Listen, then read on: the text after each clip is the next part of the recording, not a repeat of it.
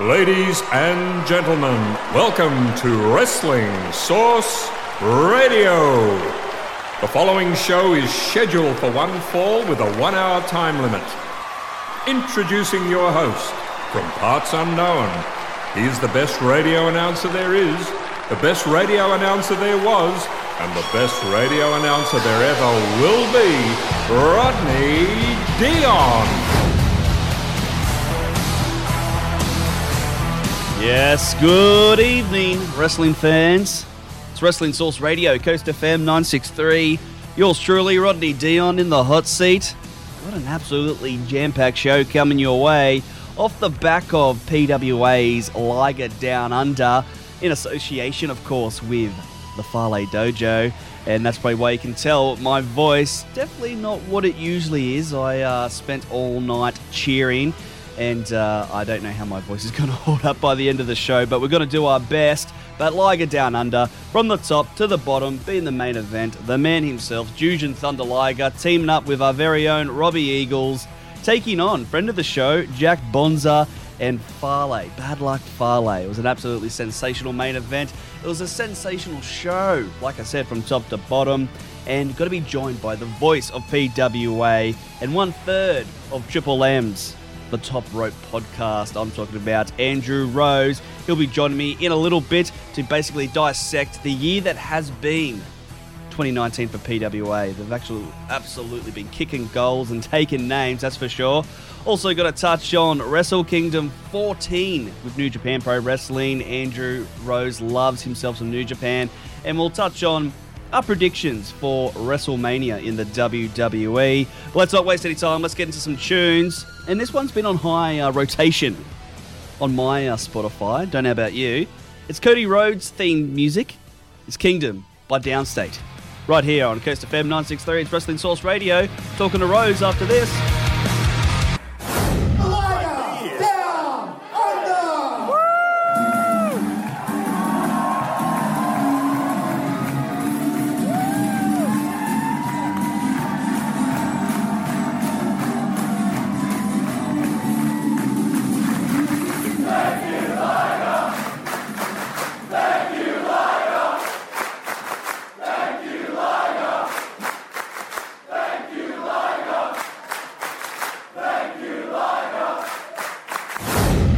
It is Wrestling Source Radio, Coast FM 963, and what a night last night was at the Factory Theatre, PWA, the Fale Dojo, Liger Down Under, and here to talk all about it and the highlights of PWA 2019. It is the voice of PWA and one half, or one third, I should say, of the top Rope Wrestling Podcast. It is Mr. Chris Gale. I mean, oh, sorry, we got it wrong there. Oh, um, Mr. How Andrew Rhodes. dare you?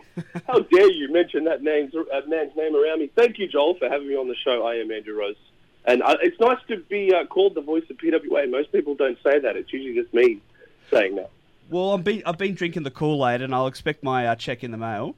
Oh, fantastic! Yeah. Yeah, you, you'll get the you'll get the money, no doubt. Thanks for having me on, man. No, thanks for being on. And I mean, Liger Down Under, um, the Factory Theatre last night. I mean, from top to bottom, obviously Liger being the highlight, seeing um, a great international act. Uh, basically, I guess on the retirement tour, some would say. But I mean, overall, PWA they- they've just been smacking it out of the park with each event. Yeah, I, it's been a very amazing year for us, and Liger was a great way to finish 2019 for PWA.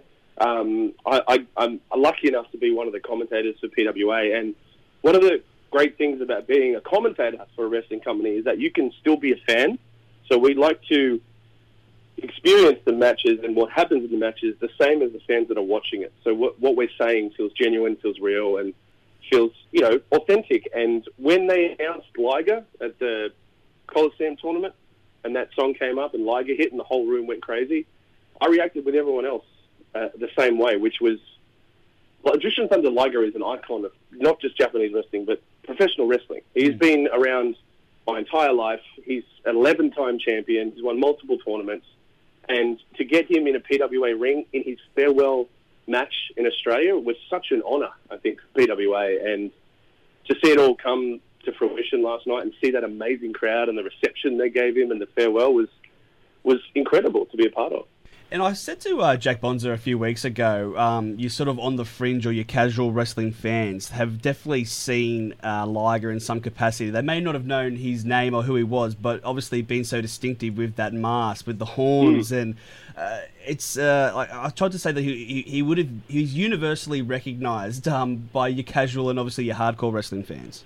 Yeah, he's up there. I'd say he's up there with Rey Mysterio as one of the most iconic masked wrestlers of all time. And like, it's a great way you put it there. Like, you might not know his name, but the moment you see him, you go, "Yeah, that guy." Yeah. I've seen him a million times, and you know, he got to uh, feature on NXT a couple of years back on a takeover, which was a huge thing to uh, explain to a lot of the young fans in the Western market who he was. I think that was a really good thing they did, and for us to continue that on at PWA was was amazing. And last night, him and Robbie had a tag match against Fale and Bonza, who I thought Bonza was amazing in that match.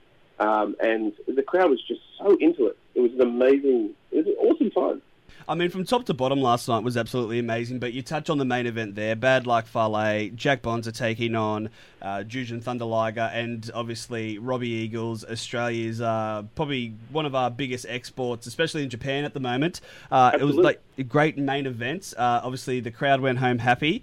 Um, but I mean, how have you seen the PWA events? I mean, you've been commentating for most of 2019. I mean, how would mm. this one rank with with um, this is sort of coming on the back of the pre the prefect's 18th birthday party, on the back of the Coliseum, which was absolutely huge, and then wait for it, the Royal Rumble or the Royal Rumble, the the uh, PWA Rumble, I should oh, say. Oh, I think it was called Break Their Backs and Make Them Rumble. Yeah, I mean, just so all these events, you're like, oh, surely PWA can't top that, but they do, and this and this has been streamed online on Ovo. So if you can't get your bum on a seat, you can be streaming it online and see how great this is.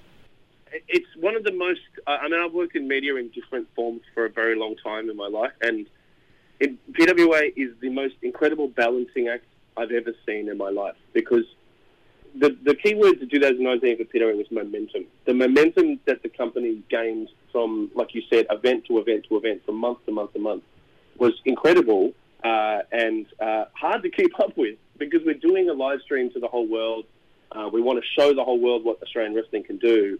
Um, to have all those moving parts all hit one time live on air and it all work and all the matches work and all the storylines come together, it's just such an incredibly large amount of people involved in getting that right.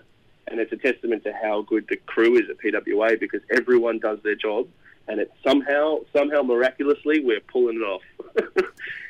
someone who's really uh, taken me, I wouldn't say by surprise, but is definitely, I'd have to say, my favourite Australian wrestler at the moment. It's Ricky South. Uh, mm. Obviously, do, he sort of, uh, bit of a, came very close in the Coliseum this year, but uh, had some twists and turns within his character. He's absolutely adored by the fans. Um, it kind of, I guess, to explain to potential viewers or listeners that haven't seen a Ricky South, I would say he's the closest thing that we have to a, like a Goldust character, Ricky South. Yeah, Ricky South uh, to us uh, feels like a very uniquely thing because one of the things great about Australian wrestling is that we can do Australian uh, type storylines. So we can do um, comedy differently than say the Americans and, and the English wrestlers would. Uh, and it's the same with Ricky South because Ricky South represents the freedom, right, of, of a lot of people in this country. He comes from uh, King's Cross. He's your daddy's daddy. He's everybody's boyfriend. He's fine being himself. And the great story they told this year was that he had he was forced to join a group called SMS that was all about censorship, and suddenly he's Richard South in a black turtleneck. He's not, uh, he's not he's not admitting any of the joy that he used to admit to people, and everyone wanted Ricky back. You, you knew he was in there somewhere, but for months we had to watch this shell of a man.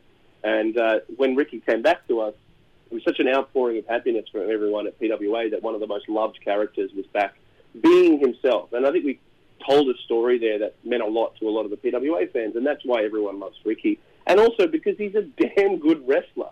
He's one of the best wrestlers you'll ever see. He's just first one in the gym every day, last one to leave, works harder than anyone else, and you see it in his matches. You took the words right out of my mouth. Um, uh, mind the meatloaf reference there. Um, yeah, Ricky South. That's what I have written down here. He's kind of the first there, the last to leave, and don't want to you know do too much peeking behind the curtain, but I have it on good authority and from uh, many sources that uh, he's you know the first one there, packing the ring up or getting the ring into the truck, uh, um, packing up, and last night was no different as I saw him reversing the Hertz truck uh, into the factory theatre. Yeah, Ricky South um, is probably the most um, I wouldn't say he's underappreciated because everyone in the company knows how hard he works, but I don't think people outside know just how much he does outside of the ring for the company and how, how much of it he's an inspiration to a lot of the young guys in PWA. And when Matty Wahlberg won the Coliseum tournament, he did a speech after the show went off the air, and he turned to Ricky and said, if you, "Ricky, you, you are the reason I'm Matty Wahlberg. If you didn't work so hard, it wouldn't drive me to work so hard." Mm. And that's how much respect every wrestler in PWA has for Ricky. But it's true. The morning of Coliseum, he was there packing up the ring at 7 a.m. And everyone asked him, why are you there so early packing up the ring? And his answer was, I'm excited. That's just Ricky. I don't know if I invented the chant, but do you know the old the old Ricki Lake show, the talk show?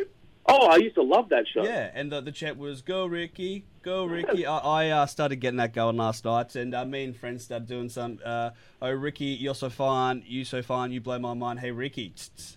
Hey, Ricky. You yeah, also so get a um, lot of uh, Ricks out for the boys. Yes, Ricks. Yeah, Ricks, Ricks out, out, for the boys. The boys. he's, he's, he's quite the character, and we love him to death in PWA, and I think 2020 is going to be a massive year for Ricky South. Absolutely, and uh, a massive 2019. Uh, you mentioned uh, the man himself, uh, been on uh, reality TV with uh, the Survivor Series, which. Um, me and the wife absolutely love watching at home. Uh, Matty Wahlberg, um, he, he couldn't make it to um, the tribe split or to merge or whatever it was, mm. but he did win the Coliseum this year.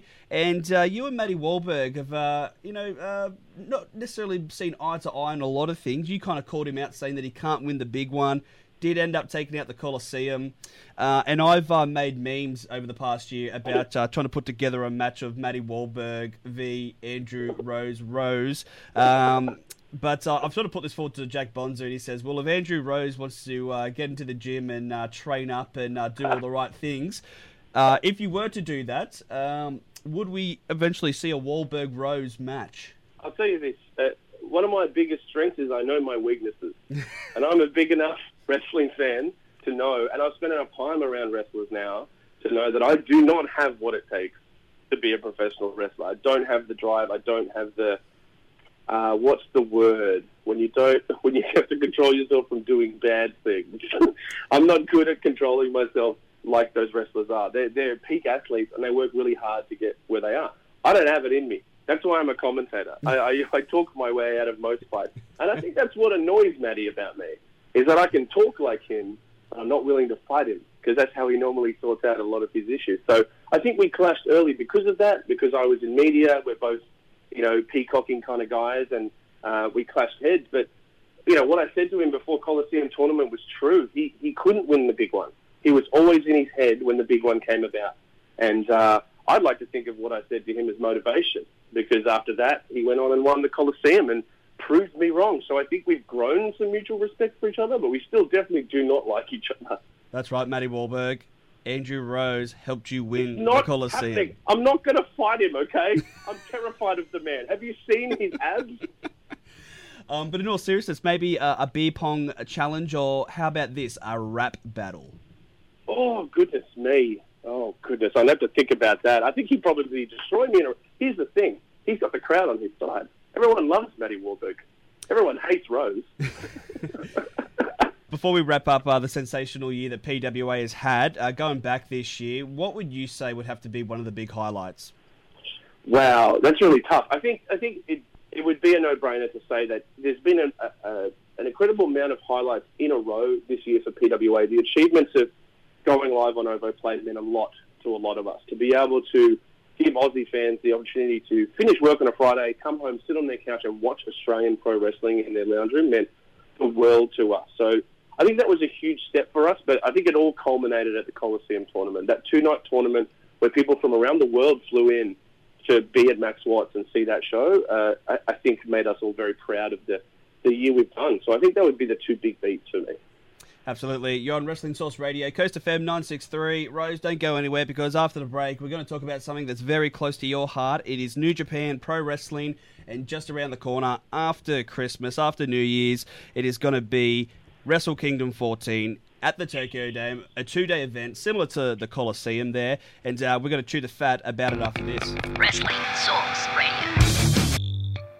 and we're back, Wrestling Source Radio, Coast FM 963. Rodney Dion here, joined by the voice, the man of PWA. No, it's uh, it's Andrew Rose. he, no, keep going. That's great. Yeah, uh, I, I, I, I committed, and then I kind of thought, oh, I don't know where to go from here. but no, it, it is Andrew Rose. He is uh, a one third of the Top Rope podcast and one of the commentators at PWA. And we're going to be talking about New Japan Pro Wrestling, Wrestle Kingdom, just around the corner after Christmas and New Year's. Uh, this is the equivalent of this is the WrestleMania for Japan because I always mm. uh, have trouble explaining it to my wife because she obviously is very aware of WWE. And when I started getting into New Japan Pro Wrestling, she's like but how come they're not all Japanese wrestlers? Or like, oh, but they they are, but they're not. Or what is this? And I just tried to explain. Well, this is like the WrestleMania, but for Japan. Yeah, I always explain it to someone who isn't a wrestling fan like this: sport leagues, right? So you can be uh, a really good baseball player, uh, and you can play in the major leagues in America. But there's also a huge market in Japan yeah. for baseball. There's also a huge market in Cuba. So um, you know, I, I kind of liken it like that. If you're a good enough athlete, you can play anywhere in the world in any league that you want to. And it's going to be the first time this year that they're uh, having a uh, two two day Wrestle Kingdom. Uh, I think it's just in uh, in line with the Olympics. That's uh, going to be happening uh, a little bit later on in the year. Um, but what's your initial thoughts of having a two day Wrestle Kingdom for it or against it?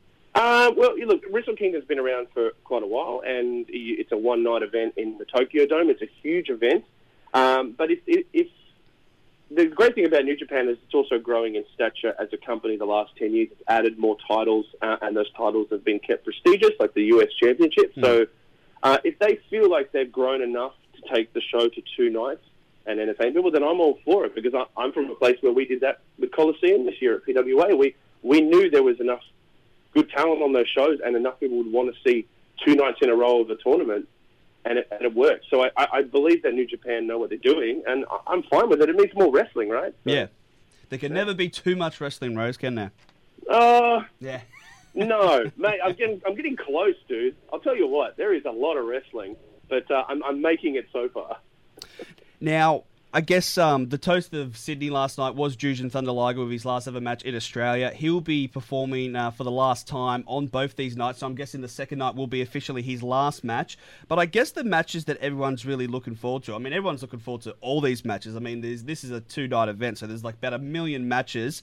Everyone complains about the five hour WrestleMania. I think that I think this Wrestle Kingdom is going to give them a good hard uh, challenge, but at the end of the two nights, New Japan Pro Wrestling will crown the first ever dual champion in the Intercontinental Champion slash the IWGP World Champion. So night one we have uh, Ibushi, uh, sorry, uh, Kota Ibushi taking on Okada for the uh, IWGP title. Now, obviously. Uh, uh, Kota, he won the uh, G1 earlier this year, which gave him the right to challenge Okada for that title. Uh, and we also, on that first night, have Jay White, who is the Intercontinental Champion, taking on Naito. So the winners of those respective matches will then take on the winners of both those matches in night two, hence crowning a dual champion. Now I need to go back in the uh, time machine to 2000 and I believe it was 17 or wow. eight, might, so have eight, might, have been 18. Um, Wrestle, uh, Wrestle Kingdom 12 when Chris Jericho made headlines by taking on Kenny Omega. Uh, that was like the dual uh, headline main event match, whatever you want to call it. But the main event, obviously, being the title match at the time deep breath, which uh, was Okada and Naito, and you were kind of filling me in about the backstory because sometimes it's it when you're watching something without context, it can not make sense. Um, but you explained that how Naito was kind of the Roman Reigns of New Japan Pro Wrestling, was pushed really hard, the crowd rejected him. He went on a tour or went to Mexico, relearned his craft, and came back this kind of tweener face but heelish kind of tendency sort of guy Okada's the gold standard of the company. He's like what Tanahashi was maybe five or so, may I say, ten years ago, and he lost. He and I was expecting him to to win, but he lost and went on this uh, journey of I guess, doubted himself. He did win the Intercontinental title, but he really disrespected it. And I, at first, I didn't understand why he disrespected this title, but then it made sense because that title had main evented a previous Wrestle Kingdom where he was champion or challenging for the main title. And I know I've been talking for a long time. Can you put this? Can you put this in perspective uh, for me, uh, Rose? Yeah, I mean, this is a testament to how New Japan write their shows. Right? It's actually very different to WWE because WWE have uh, a set amount of TV shows. They've made commitments to TV networks that we're going to provide you this many viewers for this. It's a very big stack of things they need to get immediate results from. But a company like New Japan, with their culture, can write very long storylines. So, like you described there, you just went over a, a good couple of years leading up to this match. It's what uh, Japan can do brilliantly because they can build up the hopes and dreams of a wrestler over years and years, and he finally gets to the top and doesn't win the big one. And you immediately go, where do we go from here? But you learn that that's just the beginning of his story, Mm. and he's going to evolve and grow from that. And Naito is a, a great example of a storyline you probably couldn't do in WWE or anywhere in the West because it's a man who was hated by his own people. He was supposed to be loved like Roman Reigns, and they hated Naito. They could not stand him. So he goes to Mexico and he joins a Mexican gang, and they teach him how to disavow his heritage. And he comes back to Japan with Los Ingobernables de Japón, the Japanese leg of a Mexican gang, where he says, "I don't need your Japanese culture anymore.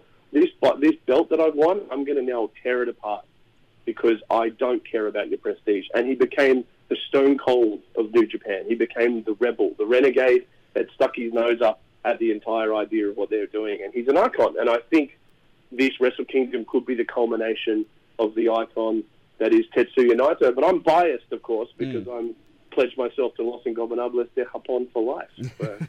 Um, I, I mean, I guess as a fan and as a storyline, sort of the you know the old payoff, uh, quote unquote. I feel, I mean, that would make sense for that to happen. But Okada, I mean, like I said, he's the man. He he is the Dusty Rhodes. He is the Ric Flair. He is all Yeah. the American or you know all these other wrestling legends all wrapped up into one. He is like like is it close to say he's almost borderline god, at least within the wrestling world in Japan.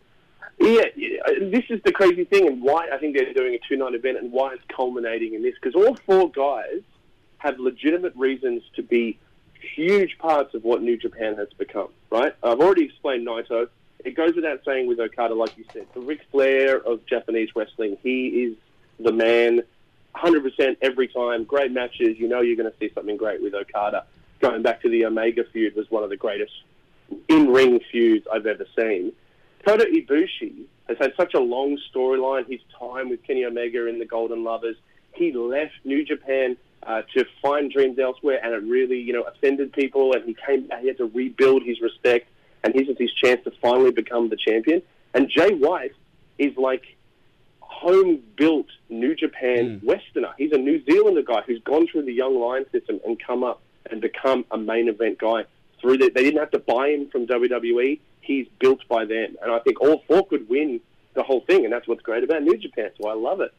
And that's what I was going to uh, mention. You, you kind of got. Um, I wouldn't say that Naito and Okada are of the uh, the old guard, but they're the, uh, Ibushi and White. You'd have to say that's the the new era. That's the new guard uh, moving Yeah. forward. So that's why I say you don't want to, I guess, sleep on those guys and taking out the dual titles. Um, but I, I was talking about how great Okada was. I kind of feel Okada Okada doesn't need the the dual titles. I don't even I don't even feel that he needs the main IWGP title. I feel he is enough on his own.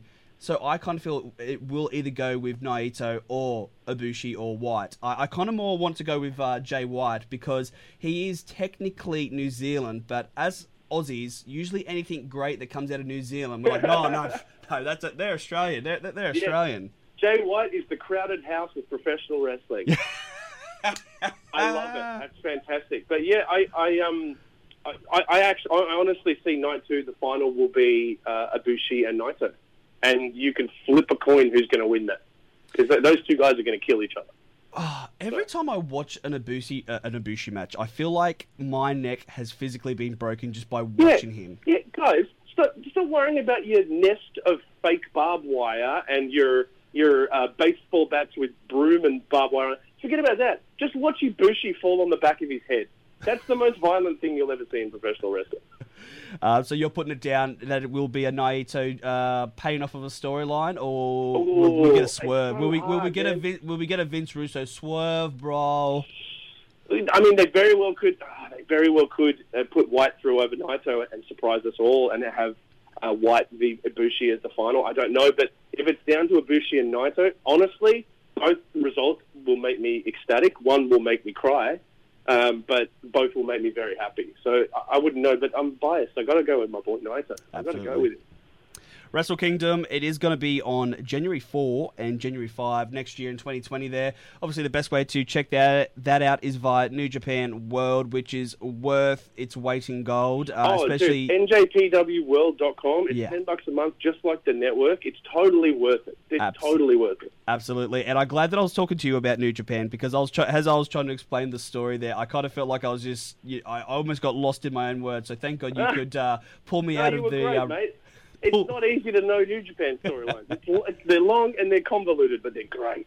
All right, let's talk a bit of WWE after the break. You're on Wrestling Source Radio, Coast FM 963. Wrestling Source Radio. Wrestling Source Radio, Coast FM 963. Rodney Dion, joined by Rose, one third of the Top Rope podcast, and it's time to talk WWE now. Rose, um, TLC uh, going to be on the WWE network uh, tomorrow for all the Aussie viewers. Uh, I do believe it's the Miz taking on Bray Wyatt, not the Fiend. So uh, the Fiend. Yeah. Um, so that will be interesting to see how that plays out. But I kind of feel sorry for the TLC pay per view. It kind of it's that in between pay per view where people are kind of getting ready for the road to WrestleMania. They've just had Survivor Series. It, it's almost a very glossed over pay per view. So I was kind of going to gloss over it now and just go right to the road to WrestleMania. I mean, it's been a pretty good 2019 for WWE. I mean, it's hard for them not to have a great year with, I guess, questionable, interesting storylines, however you want to, um, I guess, uh, look at it. But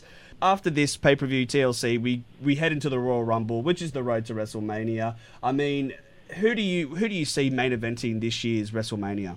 Well, it's like it, I'll just comment quickly on what you said there before about this time is tough for wrestling. You're right because th- this is what you would call probably the off season Yeah. of WWE um, from like November to uh, Royal Rumble in January. It's kind of the time you know a lot of wrestlers go to see their families. The shows would have um, less less of the roster there because they're all taking their Christmas time and stuff. So yeah, it, don't feel weird that TLC doesn't feel like a big enough show because that's just this time of year.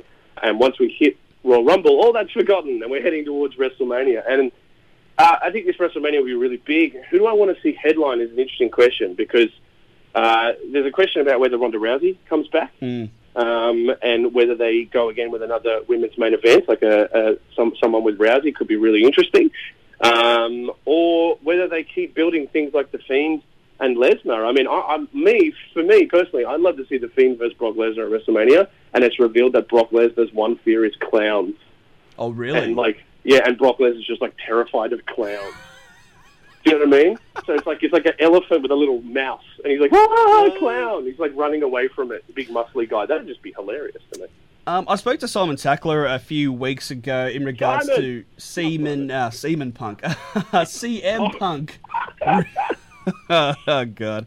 That's gonna stick. C- yeah, CM Punk uh, return. Well, I guess doing the whole WWE backstage, which is a contract with Fox, has got nothing technically to do with WWE. Do you feel CM Punk will have any impact on uh, next year's WrestleMania? I think so. Yes. Yeah. I, I, if if I was a betting man, I'd say yes. I, I think the fact that CM Punk agrees to come back to a show through Fox, in fairness, but to, to talk about professional wrestling means he's thinking about it again. Yeah. And if I know anything about CM Punk, is that he, he deep down inside of him, uh, outside all the cynicism towards his experience in his career, he loves wrestling. He really does, and it, it's a bug that I think is coming back to him. Uh, and I think he'd like to do it on his terms. And I think now is a better time than ever to allow him to do that. And there is a natural feud already there with the now the now bad guy Seth Rollins that uh, uh, you know aligned himself with the authors of Pain this week. Um, so, uh, I mean, I, I would pay amazingly large amounts of money to see Seth Punk, uh, Seth Punk, to see Seth Rollins versus CM Punk. Well, Um, Simon did mention that uh, Seth Rollins is the um, the user friendly CM Punk version or the WWE CM Punk version. well, I mean, yeah, I mean, there, there is similarities between them. They're both uh, guys with massive chips on their shoulders. They, they, they believe they what they believe they are number one, so therefore they manifest it. So both those guys can be taken as cocky, uh, arrogant, uh, disrespectful, uh, but also can be described as driven and extremely talented. And uh, I think there's an affinity there, and I, I think it would be silly for WWE not to explore that because that could become an iconic feud between two guys that have similar builds to their characters. I feel. Absolutely. And let's talk about the women. Last WrestleMania, I feel people would have been happy with it just being a Ronda Rousey, Becky Lynch main event, but they obviously made it even better by throwing a Charlotte Flair in there. Mm, mm. How about we just go with that original match, a Ronda Rousey, Becky Lynch? It's it's sort of you, there's not much that really has to be explained. Ronda Rousey could be like, "Well, my shoulders were never down on the mat properly, so technically you never really beat me. Let's do it one on one, WrestleMania, boom." It makes total sense. I mean, I, I, I think it would be hard to headline a second WrestleMania with a match with one less person in it. So it would probably be a, a middle of the show match, or it would be a hell of a starter actually. But uh, uh, uh, Lynch v uh, Rousey is definitely someone you'd want to explore, and it makes sense because Lynch is still a massive, massive deal in women's wrestling. So I think we'd all like to see that one on one for sure. Or uh, if you listen to Uncle Dave Meltzer, uh, potentially uh, Becky Lynch is to take on Asuka because obviously at the Royal Rumble um, earlier this year she submitted, lost the SmackDown title, I believe, at the time, and everyone thought that was really odd. Then she would go on to win the Rumble, and obviously the era of Becky Lynch was official. Um, you know, sort of uh, getting the monkey off the back, so to speak, uh, by beating Asuka. Could that sort of eventuate a WrestleMania, or you don't think so? Oh, it definitely could be. I, I really liked the direction that Asuka's taken this year. Uh, um, to kind of uh, reference the Great Muta and bring back the mist and stuff is, I think, is a really, really cool idea. And uh, but I'm I'm kind of loving her in the Kabuki Warriors. I think she's doing great stuff in the Kabuki Warriors. I love their entrance. I love their teamwork. I love their their heel work. I think they're really fun. So. Um, I'm fine if she stays with that group, and that leads all the way through to them defending the titles at WrestleMania, which would make sense. But um, if they want Asuka in that role, I think Asuka's a great kind of cool heel right now, and it would, uh, it would that, that would totally work. Asuka's amazing. All right, let me pitch this to you, Rose. Uh, I believe it was WrestleMania 33 where John Cena challenged uh, The Undertaker, Right? and the lights go out. You think, Mhm. oh, The Undertaker's here. And then you hear that beautiful guitar strum, and it's Elias. and obviously, he beat up Elias, and then The Undertaker came out. All right, fast Yeah. forward to the next WrestleMania. Elias is trying to do a performance, and who comes out and interrupts him? A, Oh, th- a throwback John Cena with the Thuganomics uh, gimmick. Ooh. Let's settle this at WrestleMania. Elias v John Cena in a wrestling match in a in a in a longer than five minutes or you know the five moves of doom or whatever you want to call it.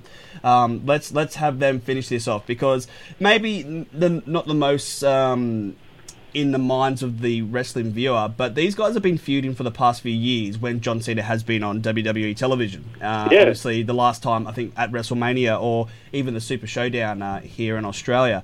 I would love to see. I think Elias is money. I'm a big Elias guy. I, I I love Elias. I feel that he needs to be in something a bit more meaningful. And let's face it, John Cena he he doesn't he doesn't need wins. I don't think losses really affect his legacy now. And I feel like you know what a way to make a guy like Elias. Yeah, 100%. I'll say this. From all the WWE stars and NXT stars that I've seen come out to Australia and I've seen them wrestle in person, there's two stars that when I saw them wrestle in person, I turned to Chris next to me and said, this guy's got it. Yeah. This guy could be a main eventer. Two guys. One was Andrade Yep. and one was Elias. Yep. Because seeing them both actually wrestle, like the characters are great. Like Elias especially is such a great character, but you see him wrestle and you're like, this guy, he's got it. Like he could he could be a main eventer if this if this character grows. So I, I'm 100 percent behind the idea of giving Cena a match this year at WrestleMania that, that brings up a new star like Elias. I think it's the right time to do that. Can I throw one at you? Sure. Edge. Mm-hmm.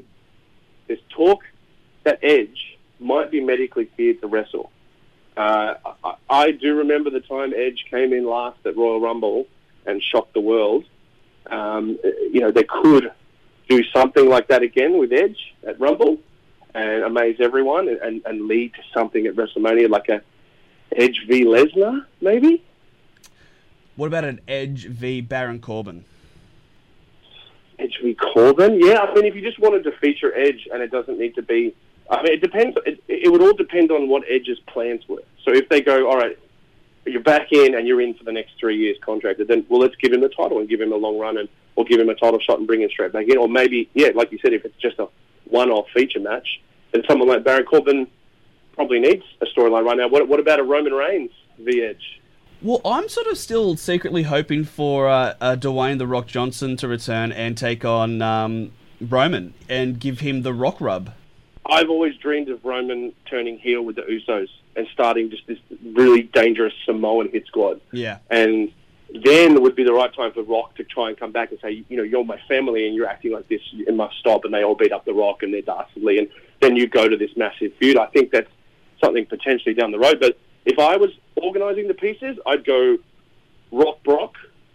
I'd put Rock Brock together, and then I'd go Fiend Roman, uh, and then yeah, Edge Edge Edge Baron could be fine. I'd say, you know what we've successfully done here, Rose? What's that? We have outbooked ourselves. I'm not sure if you watch, uh, or sorry, listen to the Marty and Sarah Live Wrestling podcast, and they have like a segment, How Do You Want This to Go? And they get into this whole intricate sort of storyline or booking, and you know what? They go, you know what we just did? We outbooked ourselves. Yeah, we should just keep it simple, man. Let's just go back to Brock being afraid of clowns and the Fiends just chasing him around the ring. That'd be great. It's always a pleasure speaking with you, Andrew Rose, the voice of PWA. I'll say it again, and one third of the Top Rope Wrestling podcast. That is through Triple M. Find that all online. And uh, if people want to get in contact with you and uh, send you some hate tweets or hate mail, how can they do that? Uh, they can reach me on Twitter at, at Andrew Rose Knows. Uh, and you can hit me up on Twitter. I'm happy to talk anytime. Um, thanks so much for having me on, man. You've got a great show, and I love talking wrestling with wrestling fans. And uh, it's a very exciting time to be one. So I appreciate your time, dude. Well, let's uh, not keep it too long between drinks. Uh, let's get you back on the show early for uh, 2020. Yeah, sounds good. I'm in. Wrestling Source Radio. It's Wrestling Source Radio, Coast FM 963, and that just about does another show. Uh, as it is a wrap, please do check out all the socials for Wrestling Source Radio. It's at Wrestling Source Bottle, or I should say it's at Says Sauce, as in tomato sauce, but you can find us by typing into your Google machine Wrestling Source Bottle. We are on Twitter, we are on Facebook, we are on Instagram, and we're also on Spotify and iTunes. That's where I podcast all the shows up for your listening pleasure. So we'll be back in a fortnight uh, talking all great wrestling and all great things, of course. And like I said, subscribe via iTunes and give us a review as well. But until next time, keep it real. That's a wrap for Wrestling Source Radio on Coast FM 963.